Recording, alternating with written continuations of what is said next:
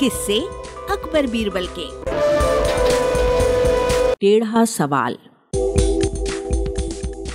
एक दिन अकबर और बीरबल वन विहार के लिए गए।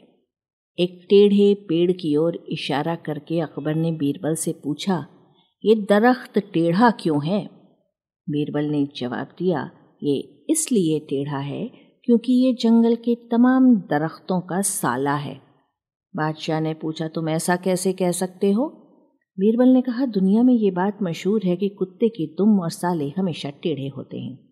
अकबर ने पूछा, क्या मेरा साला भी टेढ़ा है? बीरबल ने फ़ौरन कहा, बेशक, जहाँ पना अकबर ने कहा तो फिर मेरे टेढ़े साले को फांसी चढ़ा दो। एक दिन बीरबल ने फांसी लगाने की तीन तख्ते बनवाए, एक सोने का, एक चांदी का और एक लोहे का।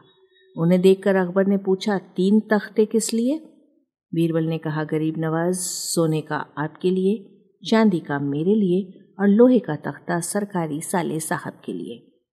अकबर ने अचरज से पूछा मुझे और तुम्हें फांसी किस लिए? बीरबल ने कहा क्यों नहीं जहाँ पना। आखिर हम भी तो किसी के साले हैं। बादशाह अकबर हंस पड़े। सरकारी साले साहब की जान में जान आई और वो बाइज्जत बरी हो गए। वाचक स्वर संज्ञा टंडन। अरबा की प्रस्तुति।